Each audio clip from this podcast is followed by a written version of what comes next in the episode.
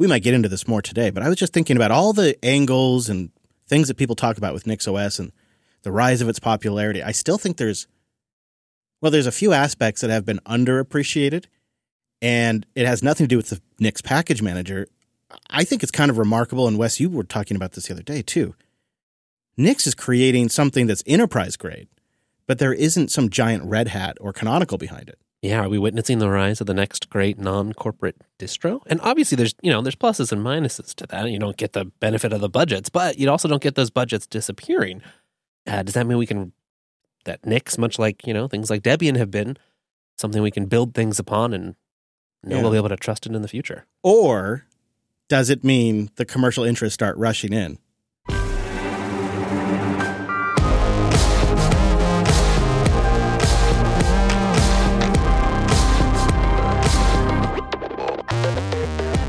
Well, hello, friends, and welcome back to your weekly Linux talk show. My name is Chris. My name is Wes. And my name is Brent.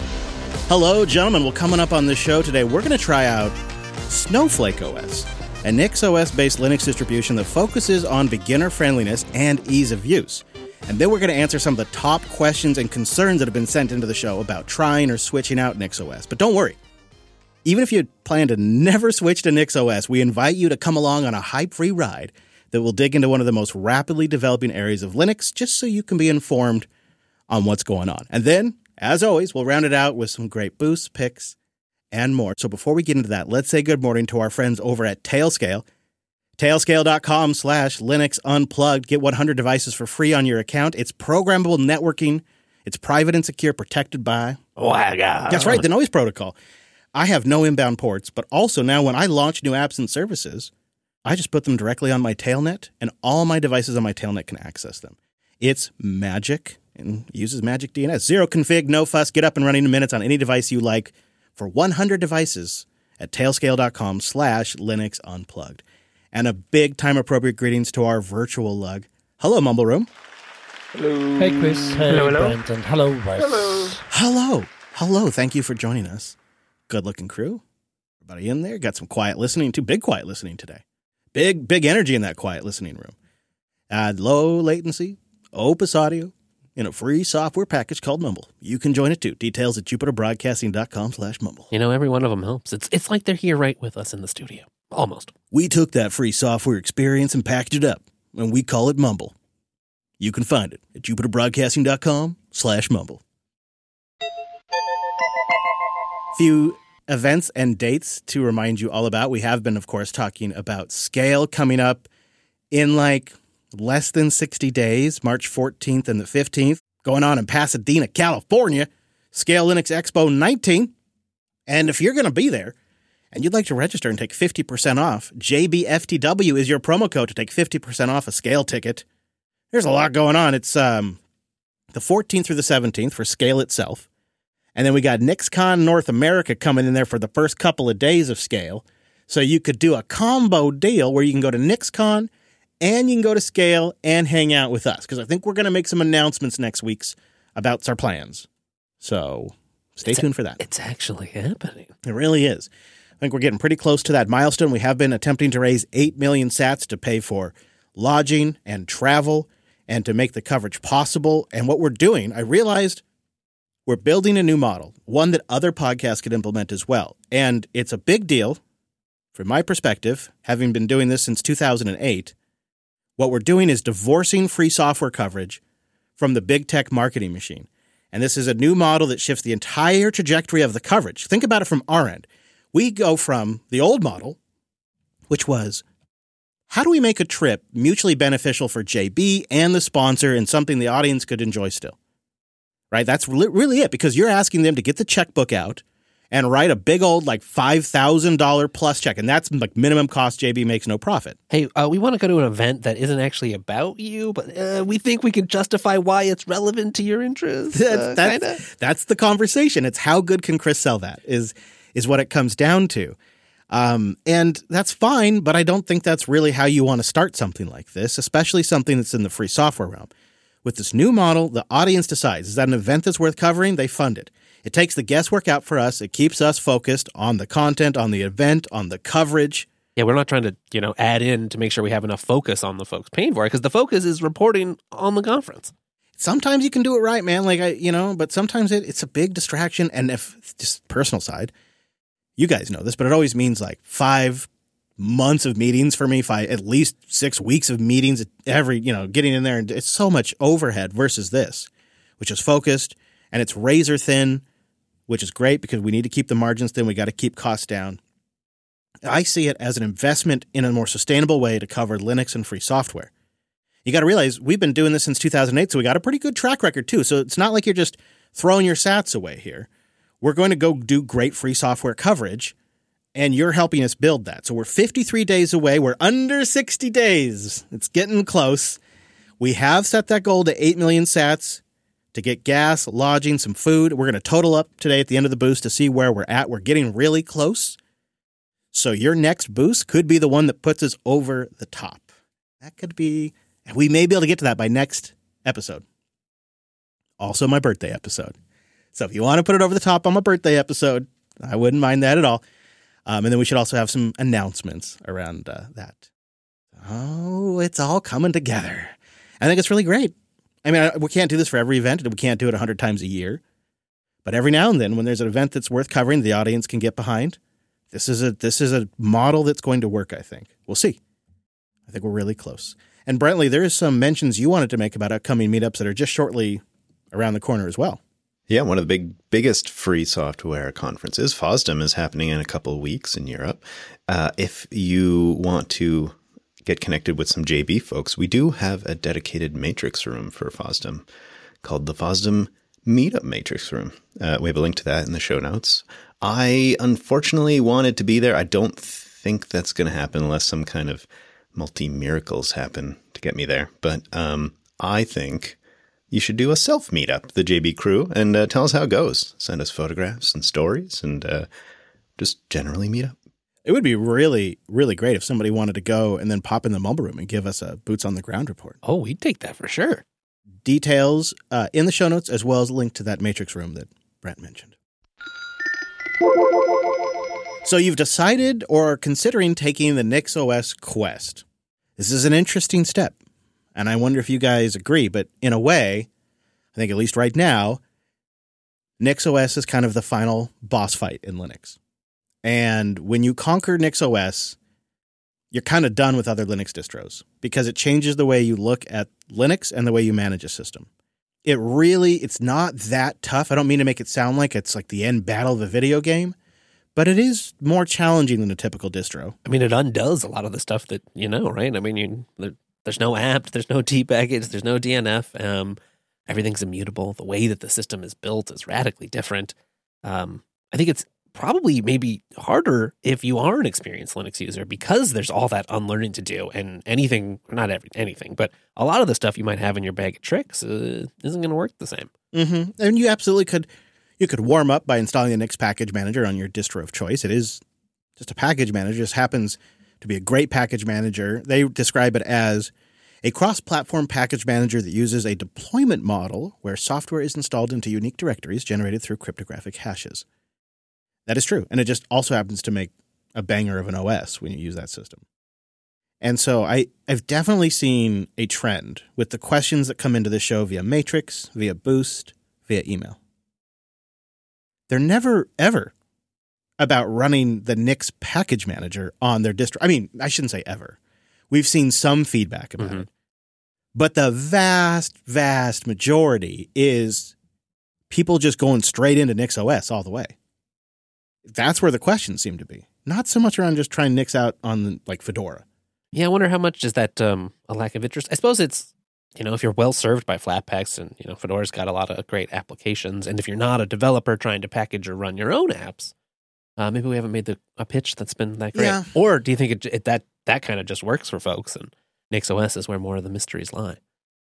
It might be a lack of understanding because it's not normal that you can just take a package manager from a distro and just install it on another distro or on Mac OS. That's not a normal thing. And so I don't know if the benefits are inherently obvious. Right. It also kind of like it doesn't, it's not like it forces itself with a bunch of hooks deep into your system. So you, yeah, it's kind of unique. Maybe not totally unique, um, but uh, Yeah, not, a rare tool that can so lightly sit and also add so many packages to your system. But the reason why I think there is a market for it, just on other distros, is because the AUR is popular and there are entire groups of people that adopt Arch for the AUR. So imagine you could have the AUR or the you know the depth of the AUR, but on any distro you want, even you know some old Debian install or Slackware. I think I've never tried it on Slackware, but I imagine you could probably get it working on Slackware. Yeah, I mean it's right. It, it brings so much power to bear in just having a, a build system, and um, yeah, how how many things have been solved? If you can get Nix working, then you can get a lot of stuff working. Does it feel like a bit of a miss that the AUR didn't take this approach? Hmm. Mm, no, I, I, I think. I mean, I don't know what you think, Wes, but it feels like you had to have the AUR before you could have this, perhaps. Well, yeah, and it's also like you know part of the power, and what makes it a little tricky is Nix is going back and you know redoing things from so many different layers, and I think where you know AUR fits more into the the sort of arch version of simplicity, which is you know take the tools we have now. Um, and just make them work in a very simple, clear way, and that's one of the nice things about Arch. Right, the AUR is you don't have a ton of fancy tooling, but um, also you know the the files to manage it are just really simple to get started with. I think too. There's there are some use cases for Nix OS itself that are very compelling that I'd like to touch on for a moment. Um, I think if you have multiple systems, having a central config that you can move between your systems and just modify slightly for each box, and maybe even manage it through GitHub or just copy a text file over a thumb drive, however you like to do it, is so super nice. It's kind of unquantifiable how many ways it improves your life. Um, and then additionally, when you're managing computers for family, like I got three kids, each one of them has a laptop, we're all Nix now. We're all Nix on all of their systems because it is essentially the same computer for all three of them with slight modifications at their user experience. And when you solve a problem in Nix, that problem is generally solved forever. And in every distro, I've had this problem with Dylan's hybrid graphics. He has an AMD graphics card built in with an NVIDIA dedicated card. Ah, The more common scenario is Intel built in NVIDIA hybrid graphics. right. But this is a Ryzen system. So it's AMD GPU, NVIDIA GPU. A lot of distros break on that. Um, Fedora has broken multiple times for me on that. On NixOS, it's three config lines and it's solved forever. And then if I ever get another system that has that same setup, I copy those three lines and I paste it on my other computer and it's solved. That's a massive time saver for me. Even if I had to learn that syntax once, which I did, I now have it in like a repository of my Nix configs, and I can just go grab that whenever I need it, and it's a solved problem going forward. That saves me time long long term, and I feel like I'm investing in a set of skills that gives me more power and more capabilities as time goes on to have more management, more control over my systems, and to make them more exactly what I expect and rock solid.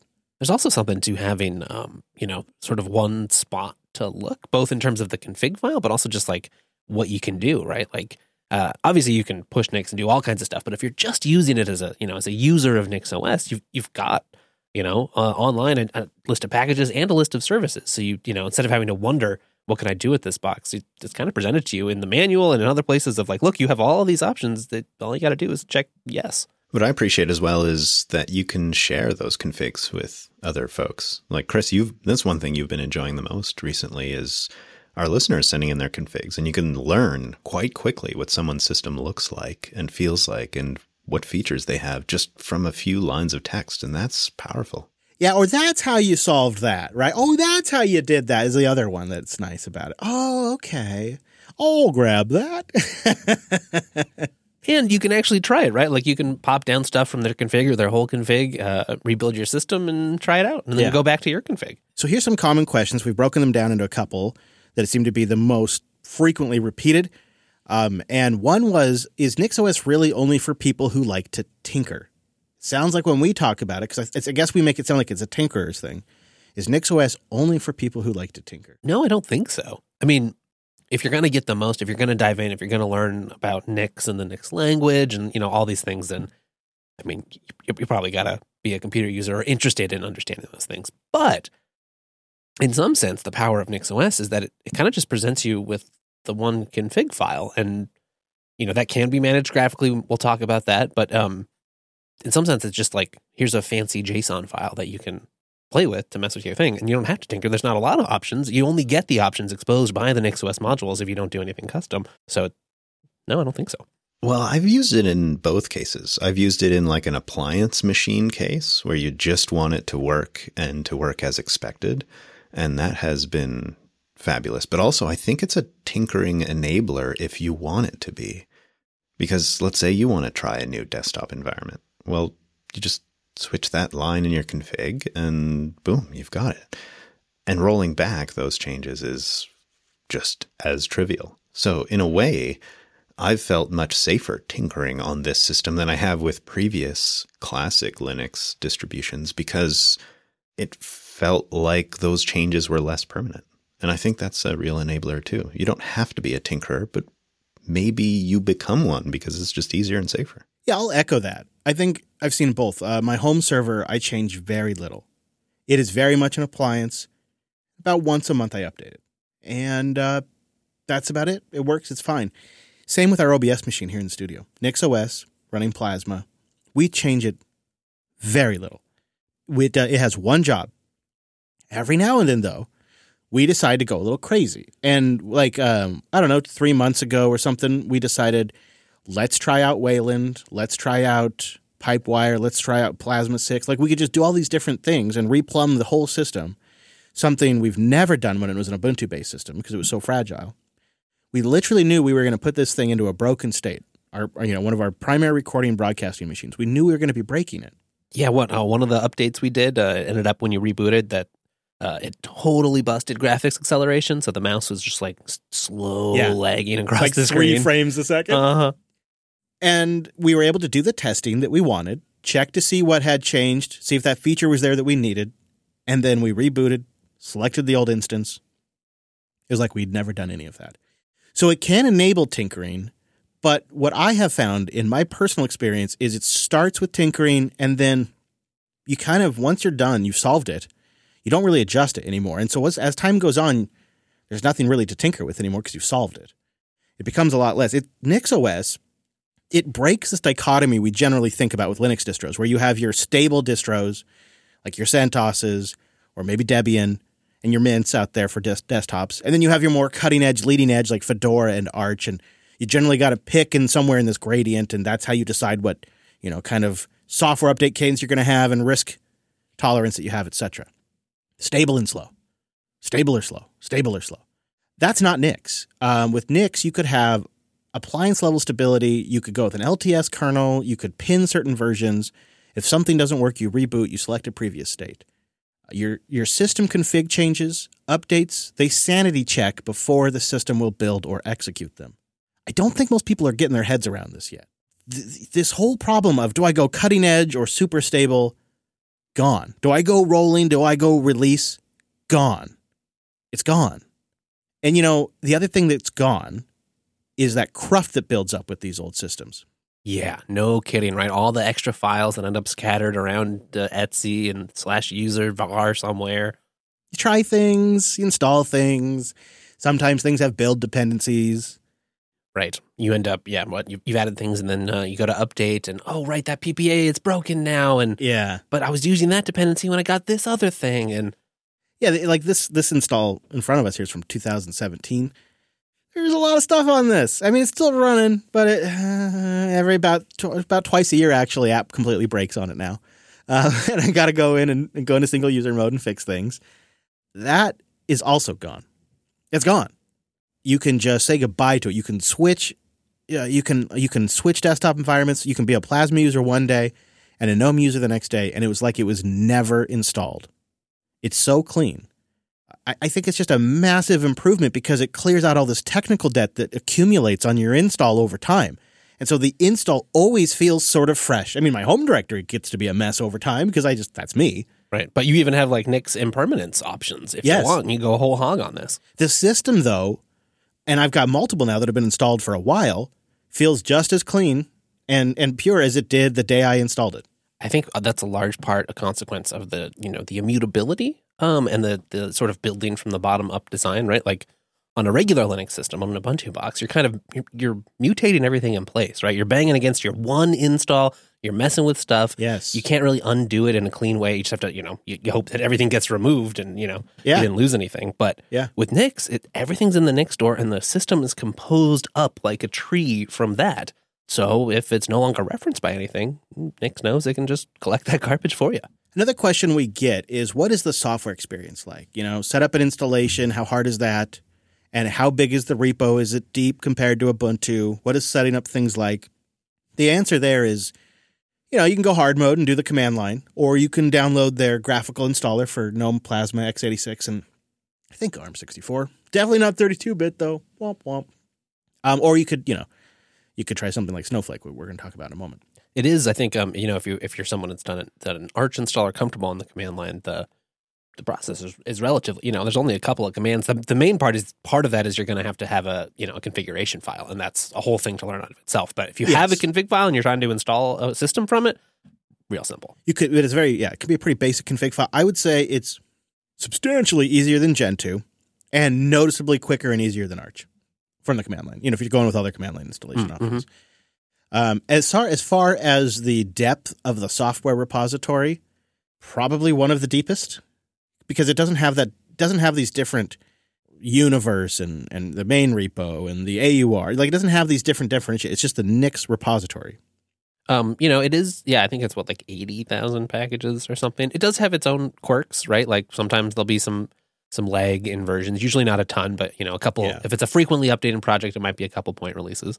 Uh, often for those things you can, you know, n- there's ways out if you want to be able to build it yourself or reference some binary file or use it in a container or something, but um and then also, you know, it's it is to some extent there, there are releases but it's like there's there's also unstable which is like a rolling and you don't really get quite the um like if you're going from an ubuntu lts experience you don't get well you might in practice have that stability if you're concerned about version numbers Changing and whatnot, updating. yeah you're not going to get that unless you unless you do some some tomfoolery to pin to a specific version or Right, something like yeah. that. Mhm.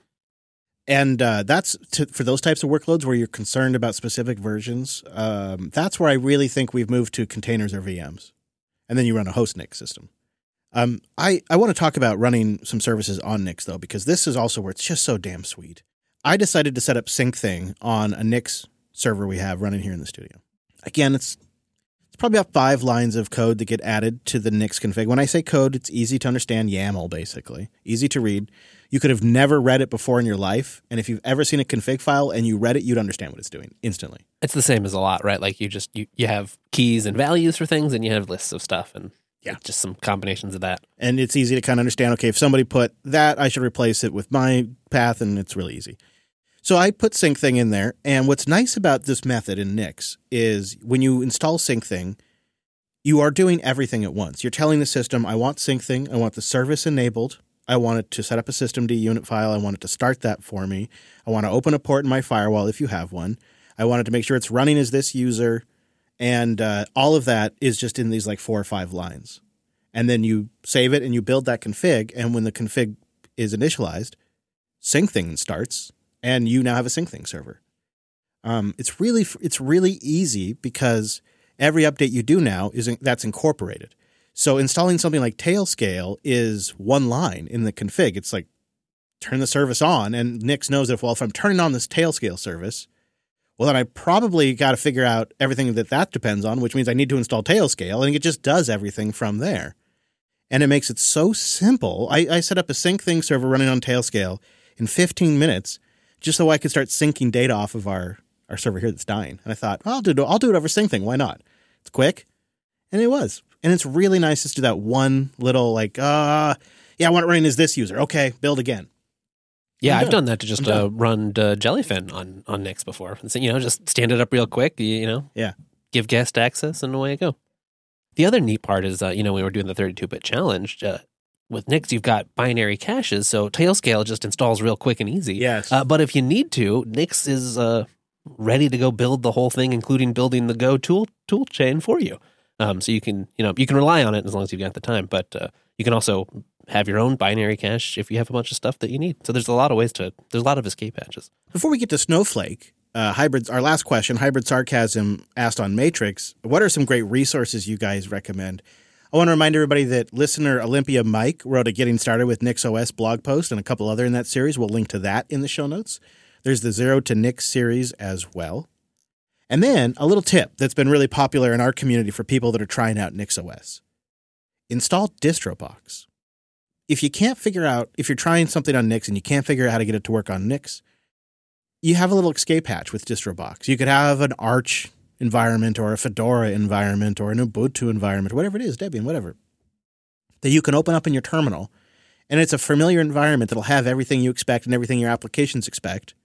And you can get the job done. And this has been one of the go-to cheat codes when people are fighting the final Nix boss is they use DistroBox as an escape hatch for a bit to do what they need and then get back on their main system.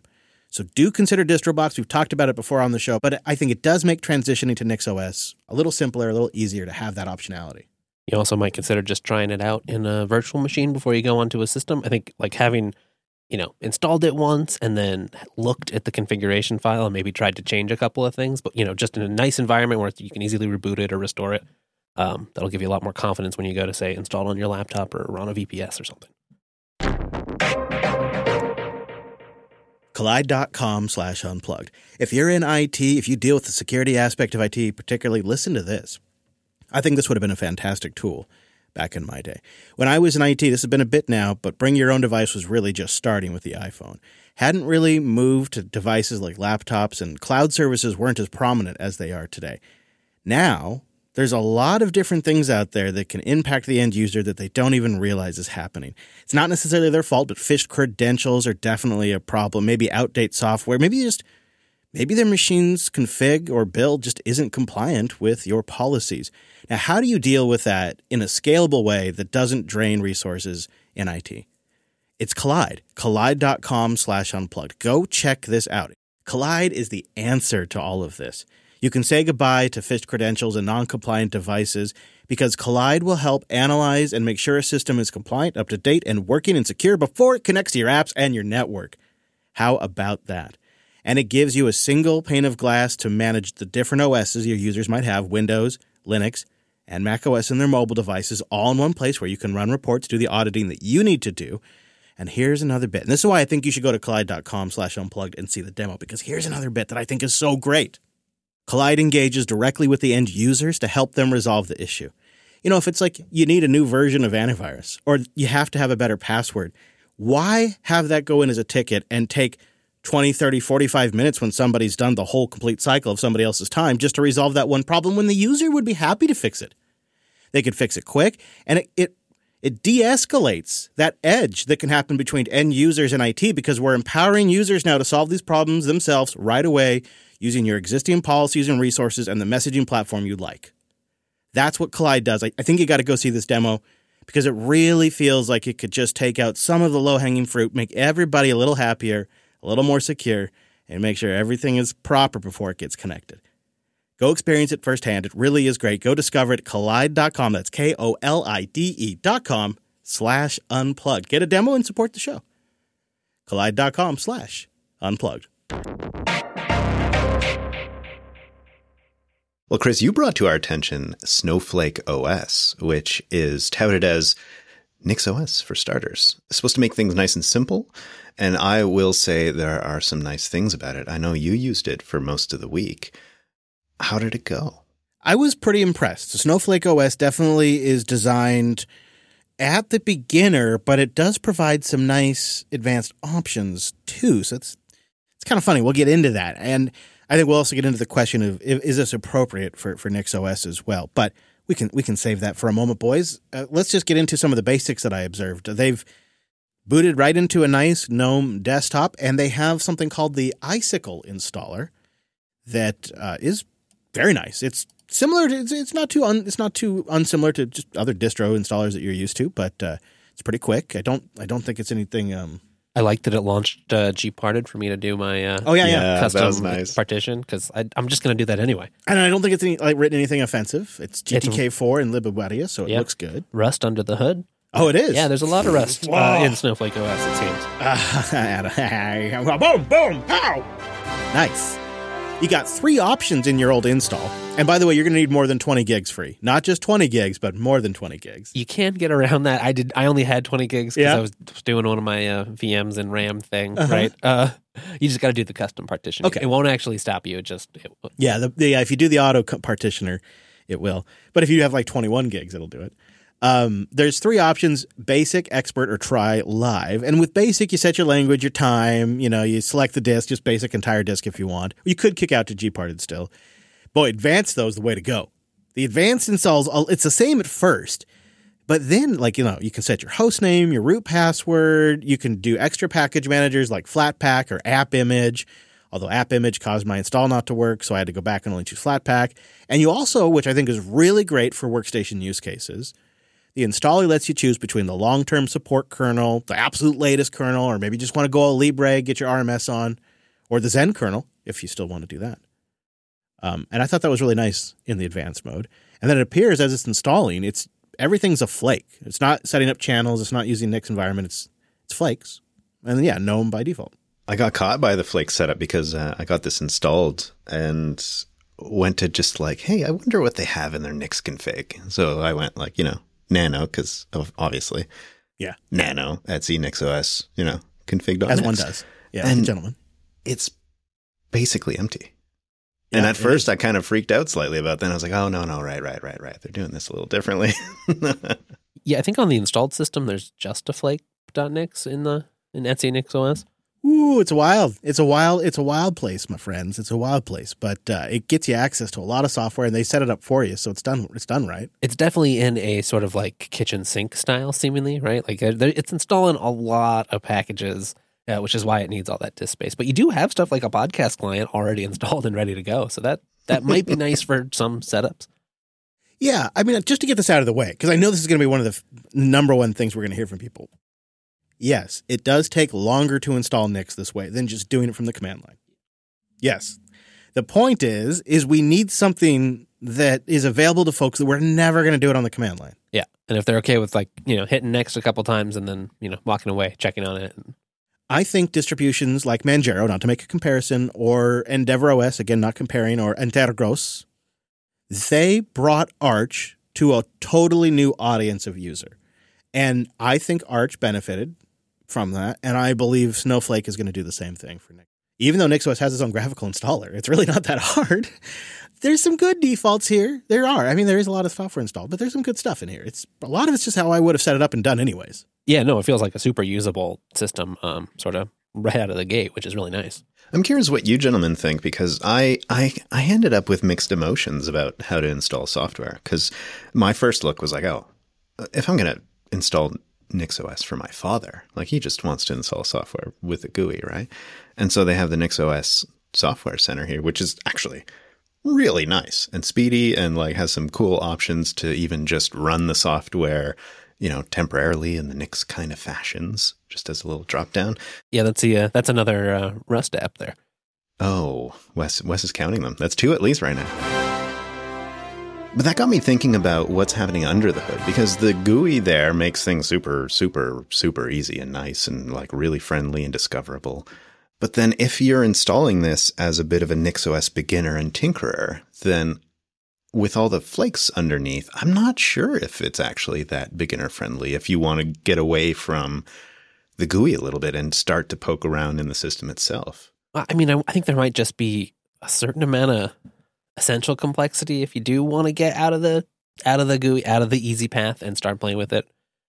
Um, is that where you go into tinker, tinkering mode? I'm not like if you haven't done any Nix, I'm not sure if Flakes would necessarily be that much more confusing. That's my thought. You're if you're going to start from be, from zero, anyways, you're just learning this path instead of the path where we put it in the config file, Hmm. and then you do a rebuild. So I'm outdated, is what you're saying. You're already an old man that fast. Can you believe it? It's only been a year and a half. like for instance, by default here, if I go to install uh, GNOME Terminal, because you get the the new one, what's the console Yeah. uh, app by default? Yeah. Um, but by default, it'll install it into your Nix profile, just like running Nix space profile on the command line. And so if you're if you're already doing that with like the Flake version of um, nix-env, bas- basically, uh, then it would be the place you expect. I don't really think the end user that's trying out Snowflake needs to worry about any of this complexity because, to Brent's point, The Software Center, it works just like GNOME Software Center. You would have no idea if what it's doing under the hood, other than it just installs app and work. Uh, I installed Mumble, I, I installed uh, Audacity, I, I installed a couple of things just through this, and the only way I really knew it, what it was doing was just by investigating under the hood. I, there was no outward like decision I had to make or technical aspect to NixOS I needed to understand to get those applications. It's the first time I've ever used a graphical application to install a Nix app, and I like it. I like it because it's it's useful for discovery, just like the same reason I like FlatHub. I find out about stuff by using applications or services or websites like this. And the fact that it's not doing some weird, strange, like Debian repository add and importing GPG keys that it, you know this web this this HTTP endpoint is going to be available for three years and it's going to go away. Like none of I'm not I don't have to worry about any of that to get access to a giant repository software. So I think in terms of integrating applications like the Software Center for Nix, it, they nailed it. They, they have a couple other tools that they want to integrate in there too. I love um and, and Brent noticed this that you know in the uh, the Nix Software Center because it's powered by Nix, uh, it also gives you the option to run without installing. Um, you know, because one way or another, just has to get into the Nix store. You don't have to make it permanent. I love that about Nix. Um, that's one of the one of one of the people when people ask like, "What's so great about it?" I'm like, "Well, you ever wanted to just install an app for a few minutes or for one job, and then blow it away when you're done? You can do that." You say like, "When does that come up?" Well, I had to like convert some file format the other day, or no, it was a compression. Fi- it was a compression format. I had to uncompress something that was like a file format I never compression format I never get in. I don't need that tool installed regularly, so I just installed it for that session. I I think you can even, if you kind of take it a little farther, you it changes a little bit how you think about the software on your system because it's like I, I've been running VS Code this way. The fact that it just ends up cached and for the most part I just run it off my system is sort of a secondary implementation optimi- optimization detail. And I think about like I'm just running this Nix packages hash VS Code. Like you know, you have this almost like full path to specifying this application that you want to run. It's not some state on your system. It's like a abstract universal thing. Any system you can just refer to. I want to run Nix packages uh, X, and Nix will summon it forth for you. Mm-hmm. And now you have it. So there's also, um, so I guess takeaway with Snowflake OS, kind of a compelling idea. Seems like you know I think it's been around for a couple of years now. Started in 2022, I think. Don't think it's a huge team, but I like what they're doing. You know, there's some interesting um, tools they're trying to build. They've got several different wrappers. There's a snow program that sits on top. Uh, they've got some tooling to make flakes easier to work with. They're also part of this. And I, I don't quite understand the Snowfall organization over at snowfall.org, which seems to be trying to come up with like a unified set of configuration and ideas and packages and flakes and, and command line tools that just kind of can be common across all different Nixes. Yeah, some of that I saw was sort of like um, programmable hooks into the Nix configuration. So, like in the Software Center, uh, one option is to install into your Nix profile as a user. But if you want to install for the system, you know, so everyone has access to it, uh, that's going to have to update your configuration .nix, and they've got hooks under in the in the system, you know, in some Rust libraries and tools that have sort of built abstractions on top of that, so it can programmatically modify your configuration for you. They also ship a graphical uh, configuration editor. Did you try that? Oh no, I did not get to try that. That was on my list of things to try, but I did not end up. I could not get mine to install, and um, it was because of the virtual environment I was using, which I'm embarrassed about. Ah, yeah, No, that that was neat. I mean, it's a you know a GTK sort of app to edit your configuration.nix. I did want to try that. It- It, it's not in the. I don't think it's in the live session. Ah, that makes sense, I suppose. Um, it did work. I mostly was using it as a viewer. Uh, I tried to edit one thing. I was trying to. I was doing it in a VM as well um, in QEMU, and I had a Spice session going. Yeah. So I was trying to enable the Spice agent. Sure. Um, it enables like better acceleration and flexible window size, Which is much nicer when you're using GNOME. Yeah. Um, yeah, that's for sure. Uh, so I wanted to enable that, and what was nice about it is it was sort of a fast index to all the options that exist in the configuration. Right, like you can go look at that in the Nix search online. Oh. Like a reference Yes, manual, almost. right? I could just see. So it told me. I was like, oh, "How do you, is it Spice Dash?" But you know, what's the exact name of it? And it, that was right there. That's sweet. It almost let me flip it to true. It'd be like dot enabled equals true. Uh, that didn't work. I was like writing it back out, and I got some sort of invalid thing. Hmm. I went and go went now knowing exactly what to type in. Uh, updated the file myself. Updated the system. Totally worked. And then I did could then see that change in the app. So I don't know. Some bugs. This is all definitely in the alpha stage, but uh, I like where this is going. It, it really, it really could be the noob's introduction to NixOS to make it approachable to a whole new set of people where they can benefit from the immutable rollbacks, the software selection, the stability, the options in the different kernels there, and they don't have to necessarily immediately learn an entire new way to write a syntax config for a Linux system. You know, I I have a pet peeve for you guys that I ran into that turned out to be a success story, I think. Oh, Uh, if you go to the Snowflake OS website, which is actually really nice looking and nice and simple and easy to find what you need, basically the giant download button, uh, it leads you to SourceForge to download their ISO, and Yeah. that's that's where my pet peeve comes in. I'm not a huge fan of that, mostly because I've run into just really slow download speeds, and not to blame my space internet or anything. Yeah, you're right. No, you're right. I'm I'm not getting great speeds either at the moment. So I kicked off the download and realized it was well, it was reporting back that it was going to take three three to four hours for me, which I don't can't explain why that was.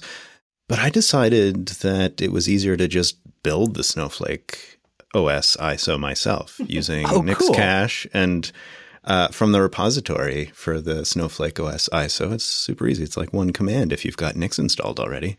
So I went that route, and um, that downloaded and built way faster than it did to download from SourceForge. So that would be a little tip if uh, you're thinking of trying this out and you are growing impatient like I did. I, would invite folks to boost in. Would, let us know. Would you are you interested in an Antergos like solution for NixOS that makes it more approachable to try out?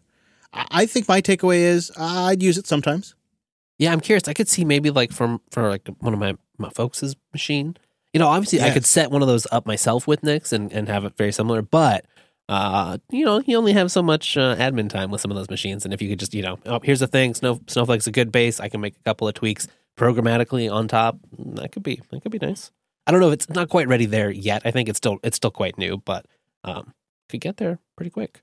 You know, I'm quite tempted to keep using this. I didn't run into any like game changer alpha breaking, you know, changes. I I don't think either of you did either.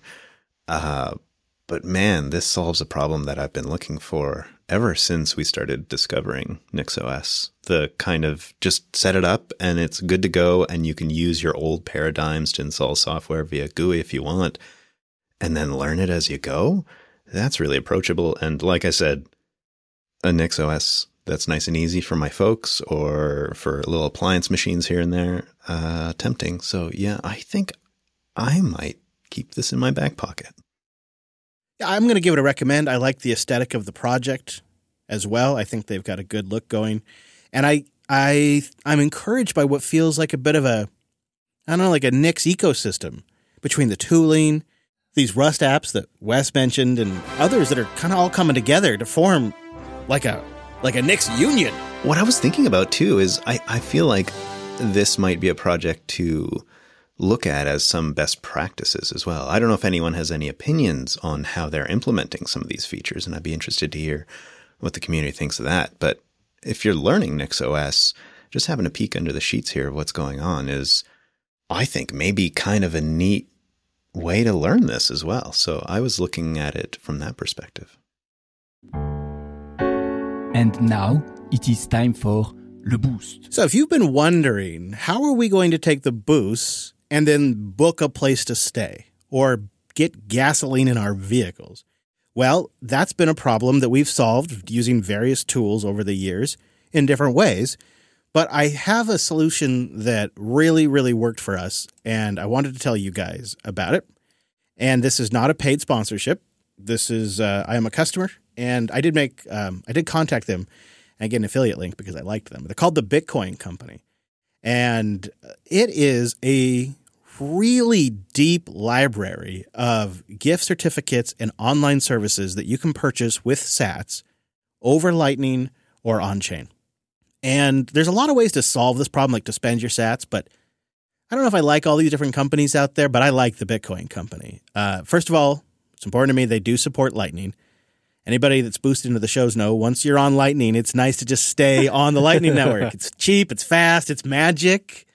That's that's actually how I came across the Bitcoin company because I wanted when we're on the road, I wanted to be able to buy these things, using Lightning and not have to wait for on chain confirmations.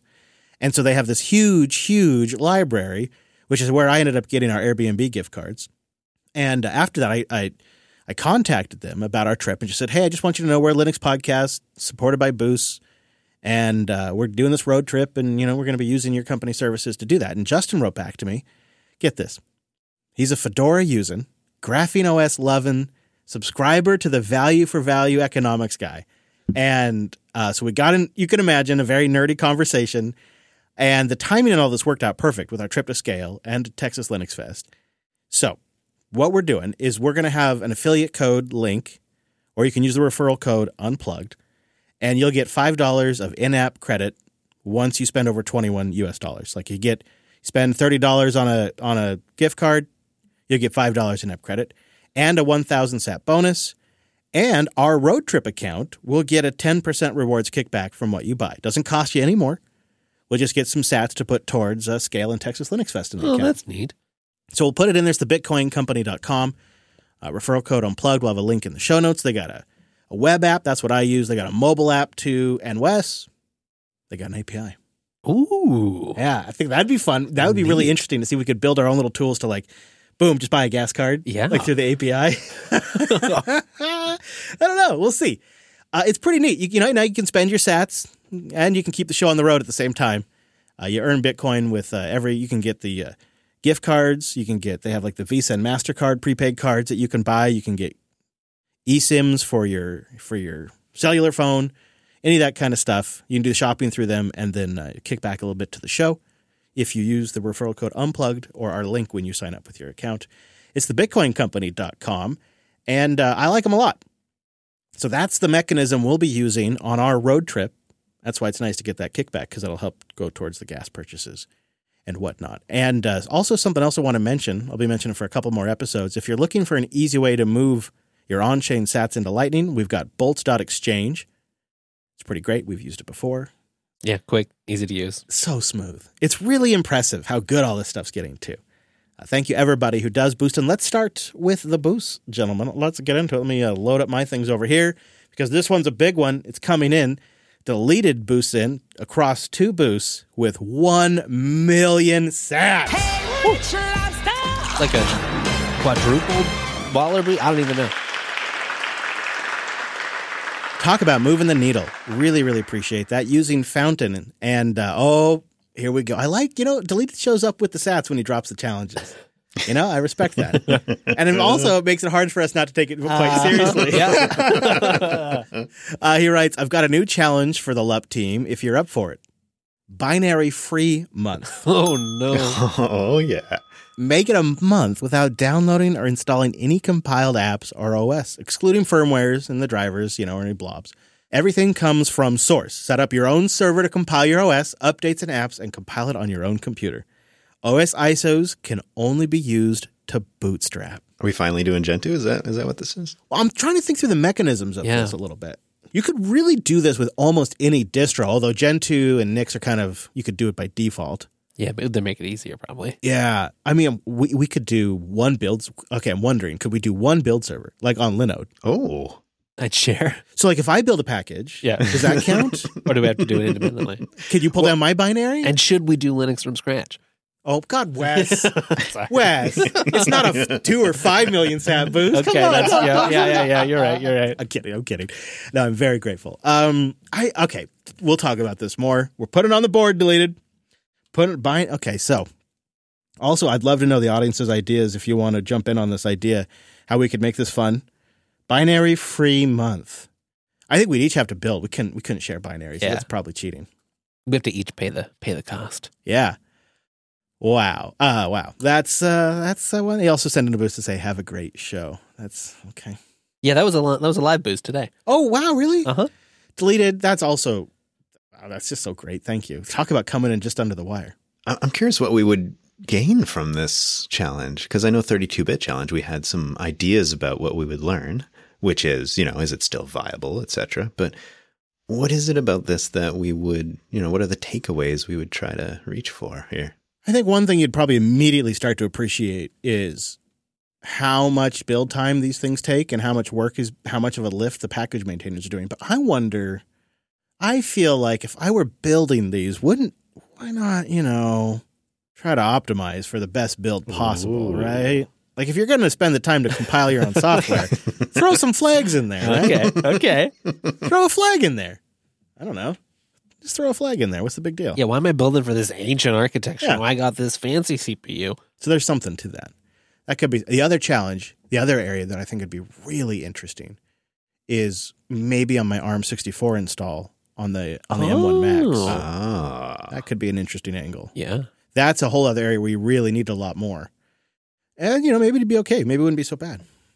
We'll get. We'll, we're, the wheels are already turning deleted. Thank you very much for that generous boost. I really appreciate that. And uh, well, we're gonna start thinking about it. Indeed. Listener Jeff comes in with 133,456 cents. Hey, Rich Lobster! We're gonna have to go right to ludicrous speed.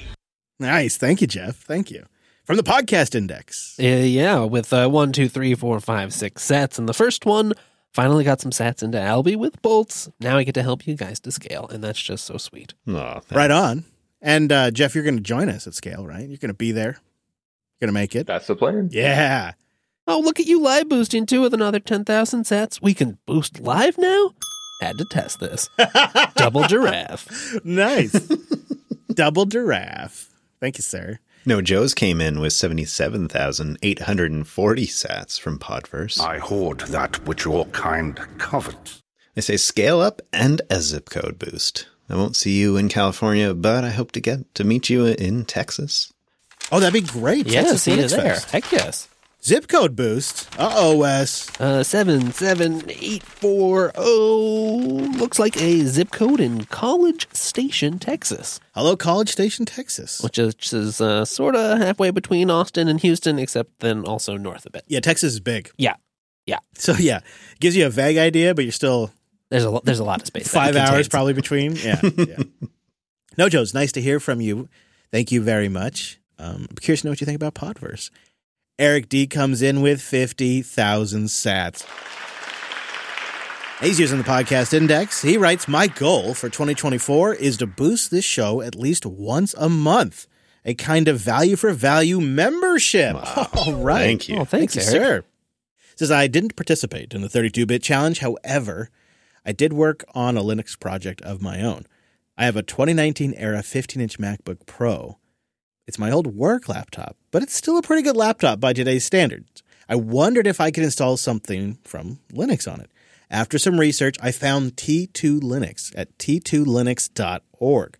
They have built pre ISOs for various distros that have the T2 Mac drivers built in. Oh, Wow. Eric, that's huge. He goes on to say, I've tried their Nix OS ISO, but it wouldn't boot. All right. well, well, good try, good try. Uh, but the Ubuntu 2310 ISO did. So now I'm running Ubuntu 2310 on a MacBook Pro, and even the touch bar works. The only issue is uh, Suspend doesn't work. But I'm okay with that. Cheers. Wow, that is a wonderful success story. That's a great boots on the ground report, too, Eric. That's a valuable boost and a valuable bit of insight. And we will try to put a link to T2, that's the number two Linux.org in the show notes. Hybrid sarcasm boosts in with 42,000 sats. The answer to the ultimate question. Question Why didn't the skeleton cross the road? Hmm. Because uh, he wasn't. No, I don't, I don't know why. He didn't have the guts. Oh, sarcasm. Good one. Thank you very much for the boost. Appreciate you. McLang came in with 32,768 Satoshis. Coming in hot with the boost. It was great to hear you talking with Kent Overstreet in episode 545. I can't wait to start using Bcachefs when it lands on my system and to check how using it compares to ZFS. By the way, what a coincidence that a letter from Hans Reiser got published just the other week. Have you checked it out? It's a good read, I think. We talked about it a little bit in our members feed today. We kind of went through some of the points. It was um it was a very fascinating read. I think we should try to put a link in the in the hmm. actual publish show if we can if people want to check it out. McLean continues. As for your question about ext4, extended 4, I think there are better options available in almost every case. I use it almost rarely if I set up a default Ubuntu for my family, for instance. Otherwise, It's either Butterfs, ZFS, or, well, ZFS all the way. Good for you. McLang, I know exactly how you like it. It's why why why why anything less, right? Would you want anything less for your friends and family? Max Power comes in with 30,345 sats using Fountain. Hey guys, I love the show. I've been listening to JB for almost 10 years. Wow. Wow. Last week, I heard a zip code boost from my state, and I figured I should do the same for my boost. So the first two numbers are letters, and the last three numbers are Unicode Oh characters. gosh. then disregard all the shenanigans and just use the five numbers and get my zip code. okay, that's, a little easy. Oh, brilliant. Okay, so three zero three four five. Uh, that's a postal code in DeKalb County, Georgia, Hello, Georgia. with cities like uh, Chamblee and Tucker. Oh, that sounds nice. Sounds nice down there. Thanks, Max Power. Thank you for listening for so long. That's that's amazing. That's very um, ten years. How many people out there at the ten year mark are past? That's Wow. Ian clearly comes in with a row of Mick Ducks, twenty two thousand two hundred and twenty two sats, using the verse. Things are looking up for old McDuck. Looking forward to your NixCon North America coverage. Cheers and thanks for all the great shows. Thank you, Ian. Thank you very much. Also, I see some uh, emoji in there snowflake, globe, and up. Any guesses? I'm thinking NixOS takes over the world. Ooh, I like that. Seems right. Ryan boosts in with 12,345 Satoshis. So the combination is one, two, three, four, five. That's the stupidest combination I ever heard in my life. Coming in via Castamatic, uh, Ryan just says, scale. Eight lanes of shimmering cement running from here to Pasadena. Well, thank you, Ryan. Appreciate that. Now, Todd, who's from Northern VA, sent in a row of sticks, one. 11,111 Satoshis.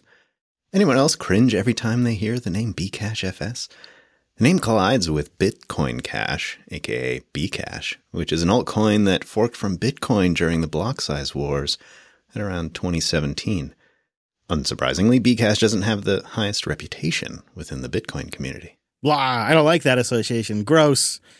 Uh, I hadn't thought of that. No, because I think, you know, a Bcash and all of that, it's B tree, all of that's such a established file system lingo that I hadn't really made that connection. Let's not make that connection. Let's not. Todd, I don't want to make it, but that's a good point. Um, how about what if we called it the? Uh, do you got another name for Bcash? Like, is there another way to pronounce Bcash? Like Be cachet. Bcache, uh, Bcachery. Um, Yeah, we need you to come up with one of your. yeah, really. It- nicknames. let's see. If I was going to look at it the first time, I'd say it's uh, Bakish FS. Bakish FS. No, no, because the see if I could Be catchy. Bakachi FS. That's good. Bakachi FS. Yeah, maybe one of those will stick. Gene Bean comes in with a whole flock of ducks. Uh, he writes, I wanted to do a 32 bit challenge, but I need to replace a drive in a little netbook that I had. Here's hoping the plan isn't lost to procrastination. we know how that goes. He did enjoy the file system stuff. He says, I'm looking forward to when you all decide it's time to migrate from ZFS to Bcash FS and how you do it. Yeah, we're probably going to. We'll probably do it way too early, too, right? Yeah, yeah. Oh, Gene Bean says y'all weren't the only Yellow Dog Linux users. I had a little bitty iBook G3 and he loved putting Linux on there. Mac on Linux.net, they still have the best logo ever. Mac on Linux.net. Okay, yeah, that that logo is pretty great. Oh, it's like a little it's like a little penguin. Oh, you can't see it on the stream, but it's a little penguin that's hugging an apple.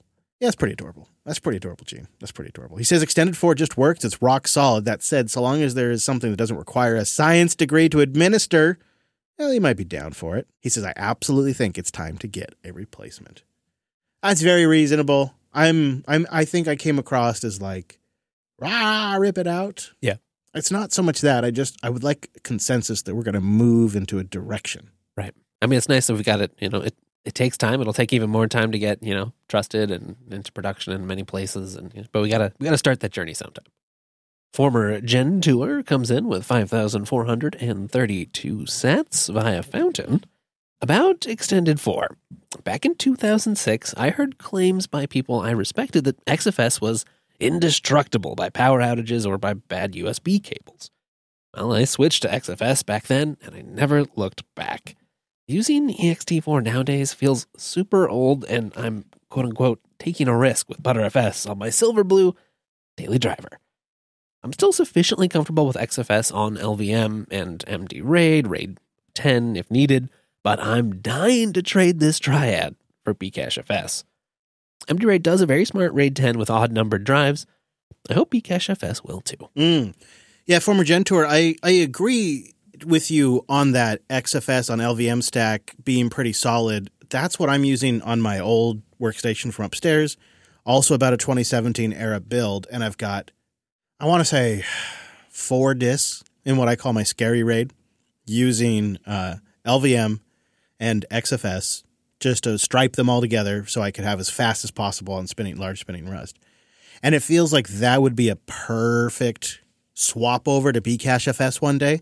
But in the meantime, as much as we talk about ButterFS and ZFS, I've been using XFS on that array forever, and it has been absolutely solid. And I have moved it. The other nice thing about XFS, I mean, at least at least a dozen different installs, probably a lot more. I have moved that I've moved on that machine, and that and that array array has always with LVM and XFS every time has reconnected perfectly. You know, for a second there, it almost sounded like you were describing Stratis. now I'm curious, former Gentooer. Uh, you're a former Gentooer, but which distro are you on now? Let us know. Podbun came in with 5,000 Satoshis on Fountain. Honestly, I can understand the confusion with companies offering 4G Wi Fi routers, and I know several people that run everything off their hotspot. I feel like the line between mobile data and Wi Fi is being blurred. Yeah. Mm. Um, I definitely feel that. Uh, T Mobile came rolling through the neighborhood about a year ago and moved several of our neighbors off of their cable connection Mm. to their 5G home service. It's not as good. I mean, it's, you know, it's just not as good as a wired connection, but um, it's like 30 bucks less a month. Wow. Even though I think they just raised the rates. And and they have no idea. None of these users have any idea. They just uh, move What they've switched, right? Yeah. Yeah. They've just moved from a copper line to a cellular connection. But for them, it works. And I think T Mobile does optimizations on the network that I I would prefer they don't do them, but I think they generally do work for most users. I mean, her use Yeah. cases when I load up the streaming service, does it work? Or my other neighbor, like, they just want Zoom to work. That's what they use the internet for. And I'm like, so is it okay? It's been fine. I suppose it's simpler from a admin standpoint too, right? Like the thing doesn't work, you just get like a new router, uh, Yeah. LTE box, and there's no wires to, to check or mess with. It seriously, it's got one cord. Right. It's got the power cord, and then it does the Wi-Fi and the LTE from one little cylinder, cyn- cylinder thing. Uh, and and one neighbor that's on the on the on the other end of the block, he's working from home now, and he's working from home all day long off this thing. So it's you're right, man. It, it, it is definitely getting blurred. I don't think they have any concept of the difference between Wi-Fi and and LTE pod Podbun. Thank you for the boost. Karen Bug comes in with one, two, three, four, five sats. One, two, three, four, five. Yes. That's amazing. I've got the same combination on my luggage. No message, but we still appreciate the support. Eponymous Moose comes in with 11,900 sats via Podverse. First boost here, I usually stream, Hey, I like that name too. It's good. It's got me going. But wanted to share some old hardware glory. All right. First Linux install was RH9 just before Fedora Core 1. I remember. I overwrote entire Windows installs, burned CDRs to backup files. Still surprised when sound works in a fresh install. That was too easy, so switched to Gentoo. Only had the one computer though, of course, so I printed the install guide and used No way. links to Yeah. pinch the command line browser. Yep. A few years later in grad school, I borked my Gentoo install hard enough to need a full redo. Yeah, sure. But the CD-ROM drive in my office computer was broken, so I tried to find a distro that could fit on a three and a half inch floppy. I think they existed, but no luck, so I swapped the drive with another in the office. Thanks for LUP, self-hosted, and making it feel less crazy to care about privacy. you bet, Moose. You know, I, I've definitely been in that situation where the CD-ROM drive uh, was generally what I would do. Right, is I would end up disconnecting the CD-ROM drive because I'd want a, another disk inevitably, Uh-huh. and then I would sometime need the CD-ROM. So I'd always try to concoct some sort of like network CD-ROM solution. Yes. yeah, this never really worked very well. But uh, yeah, that's definitely a thing. Thank you everybody who boosted in. Um, that uh, was that was a great batch, and uh, we have a few that were under the uh, 2,000 sat cutoff, but we still read all of them, and put them in our show notes. It was 18 boosts total, and brace yourselves because we've had another banger. You all, um, I, we need we need like a whole new set of sound effects here, but we have once again made incredible progress towards our goal to get to SCaLE. We raised across 18 boosts one million four hundred and fifty six thousand three hundred and sixty seven sats. Winamp. Winamp. It really whips the llama's ass. From Yeah. 18 boosters across 24 boosts. Yeah, that's really incredible. And so let's uh, let's run the totals on that because we're trying to run eight million. Now we're taking these stats and we're putting them right towards our goal to go to SCaLE, which is a little scary, but this it's what we're committed to and we're doing it. And uh, it seemed ridiculous when we started, but I feel like we're getting real close. Wes, have you tabulated the most Yes. recent update? Well, um, the total raise so far is 110%. Nice. Eight million seven hundred and eighty thousand nine hundred and eighteen sats. That's incredible. Wow. Thank you, everyone. And I've already booked the Airbnb. Actually, we've booked a couple of them. We've booked um, an Airbnb while we're in Pasadena, and we booked an Airbnb on the way down and one on the way back up. And that that was really nice because we needed to lock that in kind of sooner than later because I guess like flights and maybe hotels, the closer you get, the Airbnb prices go up because they were higher than when we looked the first time. And so what we had budgeted for wasn't quite enough. And so the fact that we went over a little bit kind of makes up for the fact that the Airbnb expenses turned out to be just a bit more than we were planning for. But it's it's all kind of working out. It's extremely extremely grateful everybody and it's it's all going to SCaLE. Um, we would still absolutely take those sats to help us get there because the costs can come up surprisingly and also you know, we can put some of that towards the actual production of the show now because we've been really focused on SCaLE. And uh, this is all set. I have this in a. I've put this already aside in a wallet, and uh, we're using that to uh, to book those things, and we're going to have it on the trip down there. We'll be loaded up and ready to go, and really, it's kind of amazing. Thank you everybody who also streams sats to help us get to this goal. We really appreciate that as well. We see you out there, and it's it's neat from us. It's neat for us from a like a user experience standpoint because we get to pull these up in real time and see them coming in. Yeah, look, uh, Forward Humor's out there streaming just earlier today. Yeah, you can see Hey, right buddy. there. Hey there, Forward Humor. Thanks for streaming in. Appreciate you. Thank you everybody who boosted in, and thank you everybody who helped contribute to our goal to get to SCaLE. And NixCon North America, we can't wait to bring you that coverage. And as a thank you, we have two great picks this week because they're both of a theme. And I'm going to encourage you to tune into next week's episode because we're going to talk about an application you can deploy on your Linux system that is a life changer. This week, we're focusing on the music. Would you like to listen to your Spotify's or your Apple Music, but you don't want to use a crappy Electron app or their damn web service? Wait, that's even possible? It is.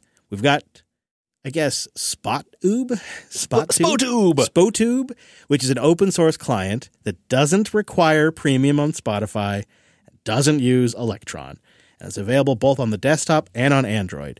S P O T U B E. We'll have a link to that in the show notes. And on the Apple Music side, Cider, C I D E R. This is available also as a Flatpak, and um, I think maybe an Android app. But um, again, this is a cross-platform Apple Music experience. This one is Electron, but it's I've never really noticed. I've actually not noticed. Claims to have been written from scratch with performance in mind. so- Definitely.